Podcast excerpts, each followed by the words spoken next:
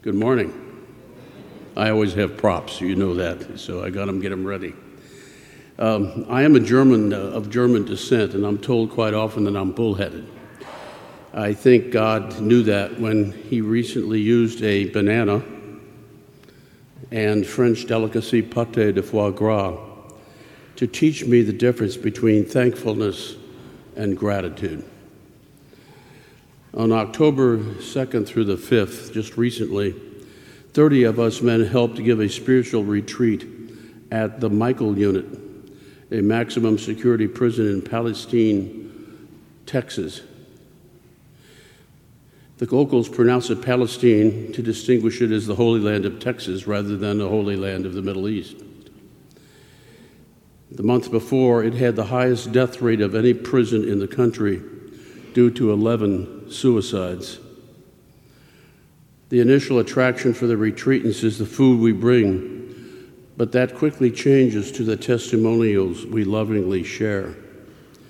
The offenders, as we are asked to call them, never receive vegetables, fresh fruit or vegetables.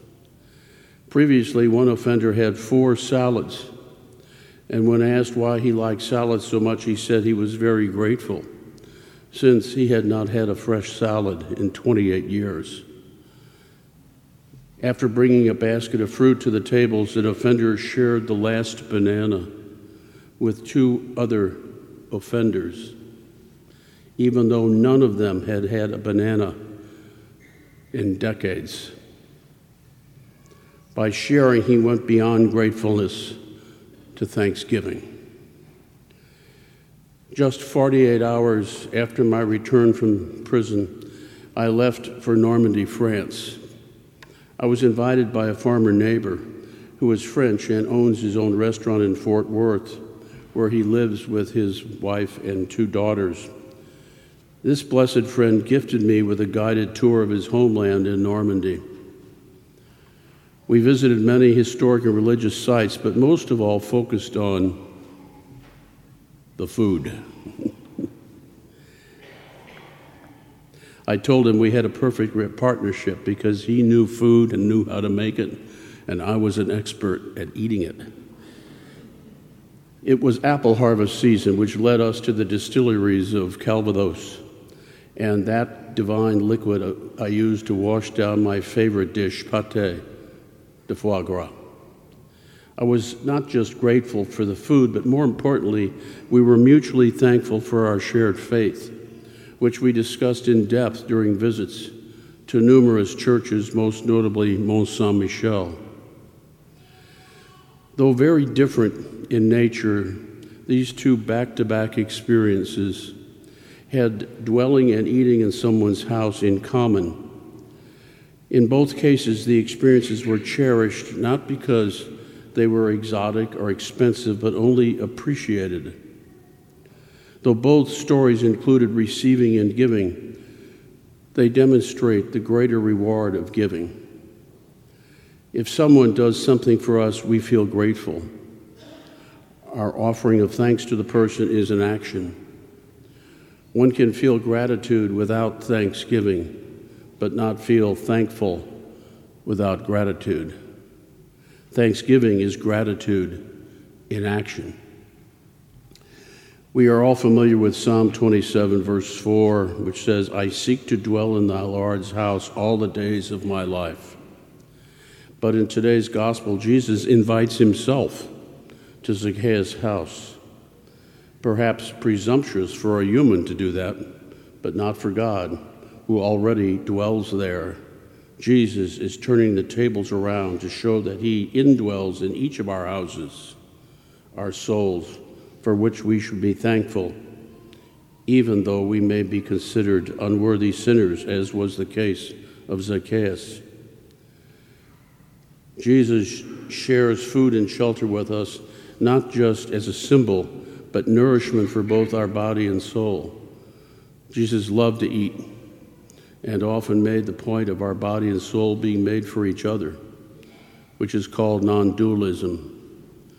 Jesus was linking physical and spiritual indwelling as food for eternal life. Medical science has confirmed the non-dualistic health effects of not only gratitude, but even more so, thankfulness.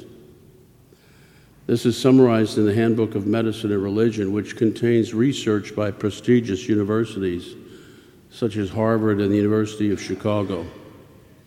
It is healing to both the body and soul to receive in gratitude, but even better, to give in thankfulness. Zacchaeus was thanking Jesus for his indwelling when he said, "Half of my possessions, Lord, I shall give to the poor." Thankfulness doesn't apply just to food and lodging, but also to dealing with illness, relationships, and ultimately life itself. God drove this message home to this bullheaded German with added emphasis. One day between the beginning of the retreat and my departure to France, I attended a funeral of a close friend. He was a cattle rancher whom I never heard curse or say a bad word about anyone.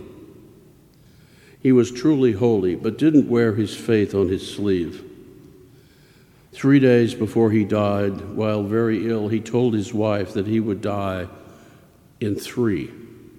But she didn't initially understand what 3 meant.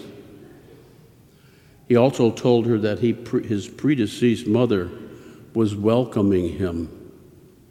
He said to his wife that he experienced the certainty that there is a heaven. This is a not uncommon near-death experience. We were all truly thankful for his life, which was a true gift from God. William Shakespeare eloquently described this when he wrote, "O Lord, that lends me life, lend me a heart replete with thankfulness." But how can we cultivate thankfulness? Both religion and science give some advice. The most important thing is to focus on what we have and not what we lack. Here are a few suggestions from the Harvard Health Publishing. Write a thank you note to someone for their kindness. Keep a daily journal on gifts received that day. Pray daily. Yes, this is from Harvard. Thanking God for his gifts. Meditate sequentially with thankfulness. First, on the gifts received from someone we love.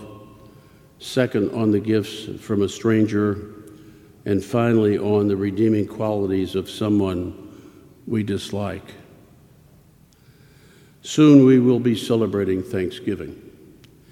For millennia, almost all religions and cultures, even Native American Indians, around which Thanksgiving was started, fasted before a feast. Religion links prayer and fasting to cultivate thankfulness. When I expect a large, delicious meal, it is always better to arrive hungry. No one would feast before the feast, but instead fast before the feast. When we let go of our desires through fasting, we unconsciously refocus our attention on others rather than on ourselves.